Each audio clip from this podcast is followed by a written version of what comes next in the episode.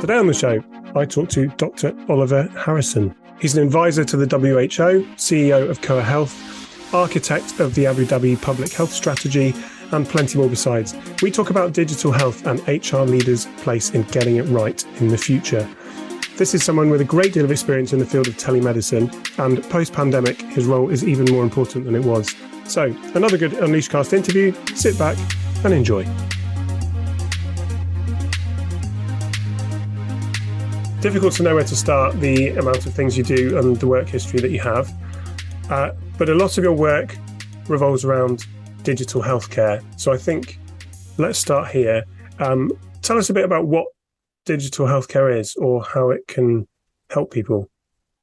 Well, Jon, pleasure to be here. So, um, well, I qualified as a medical doctor back in the late 90s and uh, worked for six years total in the NHS in different roles. Um, and I was just aware, really, particularly in mental health care where I was working, that um, there were two big problems. Firstly, we had nothing like the number of doctors, therapists, nurses to go around, which meant that barriers to access were uh, um, too high. Um, it would take six months, 12 months for people to come and see us as a specialist team. Um, and by the time their GP made the referral, they were already in significant distress, right? So waiting another six months or 12 months is kind of not okay. But the second thing is that because of that barrier to access, we were seeing people months or years too late. And if you imagine somebody has a bad life experience, maybe a relationship breakup or lose their job, and that starts a snowball rolling down the mountain, and then they develop clinical symptoms, not sleeping right, they're feeling anxious, and then they get a clinical diagnosis. My question was, well, why couldn't we start at the beginning and um, a stitch in time? Um, so became very interested in digital technology really um, to solve both that access challenge reducing our dependency on expensive and scarce human clinicians but also being able to intervene upstream in people's everyday lives before those small problems become big problems.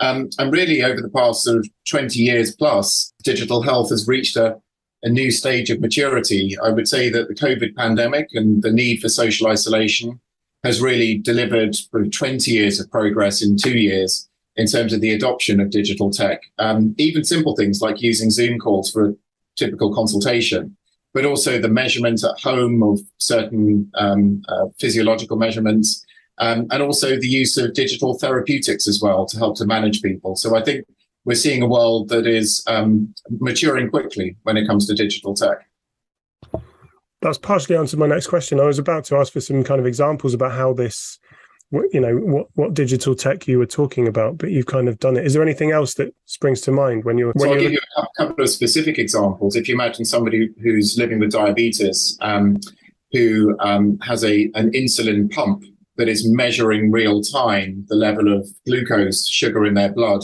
and then delivering just the right dose of insulin to be able to normalize that glucose level the data that's generated from those devices uh, can be shared obviously back with the patient. They can tweak their dosing and make sure that it's on track. But it can also be uploaded either on a memory stick or live to a, a, a diabetes nurse who's supervising that patient. And that can become important for life threatening hypoglycemia, where the blood sugar goes too low, or diabetic ketoacidosis when the blood sugar gets too high. So that idea of um, uh, an implantable or kind of wearable device which is able to share potentially life-saving information real time. That's sort of one example of that. And a second example is the use um, in mental health care of um, digital therapy, digital therapeutics. So I think when most people think about mental health care, they think about speaking to a, a human, a person, um, but we simply don't have enough clinicians to go around. So the waiting times can be very long. And actually, for some people, it can be a real barrier to go speak to another person about their feelings and just the very practical thing of having to take an afternoon off work and drive across town, find a parking space, kind of go into your therapy session for 12 weeks in a row, right? If you've got children at home or you've got a busy job, it can be really hard to fit that in. Um, but we've been able to develop, I mean, we, humanity has developed technology which allows that therapy experience to be made available to people to use at their convenience, using their smartphone or using their laptop. And that's just a real breakthrough again in terms of access And all you really need to believe is that the quality of that is just as good as face to face therapy. And it's really a revolution. Um, and there are lots of clinical trials um, from Koa Health and from others that show that actually the quality can be as good, if not better, than face to face treatment. Sticking with the mental health crisis, I think it's not exactly that COVID 19 is out of the news, um, but there are other global issues sharing the news cycle with it now. And it may be to the back of some people's mind, but it's certainly very responsible for a decline in mental health in terms of the way people have restructured their lives. A lot of people have done it for the better, but some people not, uh, unfortunately, not so much. Um, to tie it into business, what would you say to HR leaders who, well, first of all, let's talk about the importance of preventative care and do you have anything to say to HR leaders which may not see this as the right course of action in terms of preserving good mental health within a workplace? Yeah, absolutely. I mean, the, the, the statistics are, are, pretty chilling. Um, so, NHS statistics, Office of National Statistics numbers show that um, uh, in the UK, about 30% of the adult population, 30%, that's one in three, right, have symptoms that require clinical treatment for depression, anxiety, but also PTSD, OCD, alcohol issues, drug issues, etc. And that's really just the tip of the iceberg. We've then got almost everyone, 85% of the population are experiencing mental health symptoms of some kind that interfere with their ability to function at work, at home, in social situations, and so on. Um, and what we've seen in previous pandemics is there's two spikes, right? The first one is when people are actually socially isolated and they've had to change their lives. And there's a whole series of shocks and, and stressors that come from that. It's the social isolation and loneliness, the disruption to everyday routine, um, the couples and families being in a small home together under each other's feet, um, missing social contact with family and friends and, and even at work. But also, I think there's just a profound sense of disruption in society, right? We're very used to the idea that in a Western country, if there's a big problem, if you get our best scientists, best politicians, and best thinkers, businesses kind of working on it in a week or two or a couple of months at worst, it's kind of solved, right? But then you find yourself stuck in a second year of pandemic and all of a sudden the world feels a little bit less safe overall than it has done before. So all of those have really combined to make this a huge issue. And look, we're seeing very, very high rates of, of turn of turnover of staff and that relates to the second peak. I mentioned there were two peaks. The second peak is when people get back to normal and try to get back on a bus or back on the tube. And after two and a half years of being conditioned around social isolation, being on a busy tube train or a busy bus, even seeing your workplace colleagues is kind of, it's an intense experience, right? And that really precipitates um, a, lot of anxiety symptoms or even depression, burnout symptoms um, amongst people who are trying to get back to normal. So um, if, if you as an HR director don't recognize that the statistics are affecting your population, you will see sky high rates of unwanted turnover of staff. Uh, you will see um, difficulty in recruiting new talent because a lot of people are looking for mental well-being to be taken seriously in the workplace, um, particularly younger people, so Gen Z and millennials. But you'll also see what's called presenteeism, where people are showing up physically to the office. They're kind of there in body, but they're not there in spirit or in mind. And if you're a retailer, that means the people working checkouts and stacking shelves are not representing your brand the way you want them to. Um, if you're working in an office or a call center, the productivity levels are not where you'd want them to be. And overall, this is a huge braking effect on business performance.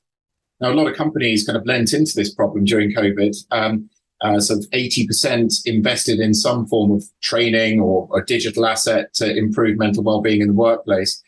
But a lot of them found themselves a bit disappointed by the impact of that because it's important to have a, a clear strategy and to, to cover all the bases.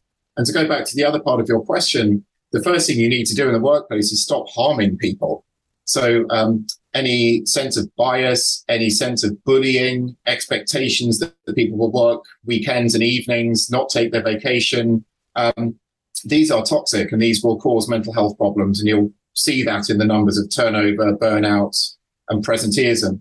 But then there's a whole set of tools that you can put in place around positive factors to go from bad to good with hygiene factors managed and then good to great and then become a real sort of mental well-being workplace. And then you really begin to unlock the human potential the creativity, the spirit, the productivity of the people that are working on your team. And that's it's got to be good for HR. It's kind of the HR job, right? Yeah, agreed. I mean, in so many ways, HR is more important than ever, but they also have uh, these teams have a lot on their plates because everyone, literally everyone, has has been through this incredible last two to three years. I can't finish without uh, talking about your work with the WHO. I think so. You and oh, and also uh, you, I believe you set up a public health strategy for Abu Dhabi as mm-hmm. well. Yeah, I mean, well, let's talk about the WHO. It, this is an organisation which, unfairly, maybe five years ago, not many people paid too much attention to, but it's really come to the fore for kind of the the best but also worst reason. Uh, do you see this organisation kind of t- changing its communication strategy or the way it engages with the public? Because of obviously now it's very much uh, front and centre of people's minds for the obvious reasons. Yeah, I think the WHO is a force for good in the world. Um, it's in need of feeding and bring.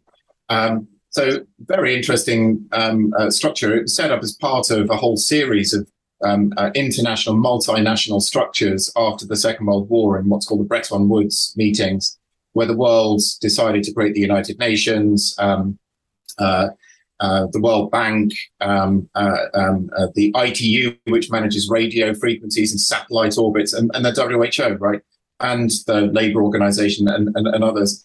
Um, and it was launched, I think, with a lot of optimism that the world would become a better place in the second half of the 20th century. And there are some very emblematic features of the WHO. Its definition of health is not merely the absence of disease or infirmity, but the presence of full physical, social, and spiritual well-being. Right, it's a great north star for anyone working in healthcare.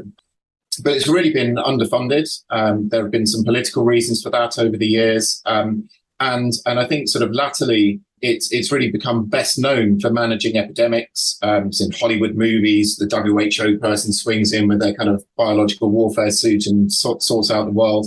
Um, but actually, a lot of the WHO's work is on um, non-communicable diseases like diabetes, heart disease, cancer, stroke, and so on, um, accidents in the workplace, and, and so on, um, and mental health. And when you look at the statistics, and these are WHO statistics, the leading cause of disability around the world is mental health, right? And it gets less than 2% of the budgets, um, uh, healthcare budgets, um, in terms of direct spend around the world. That's why we don't have enough clinicians to go around and we have these barriers to access. So WHO kind of force for good. It's been a pleasure to work there um, as a doctor and a bit of a healthcare geek. It was a spiritual experience going to the WHO building in Geneva. It's got a cathedral of health but I think it needs a bit of love feeding and watering. So um, uh, hopefully it'll get a bit more funding in the wake of the pandemic. Yeah, fascinating to hear. Thank you so much. I have a cunning plan that one day we will have a Royal College of Digital Health alongside the Royal College of Medicine, Surgery, and so on. Uh, I think that would be a good way for us to advance the cause. But uh, great to meet you and thanks for your time.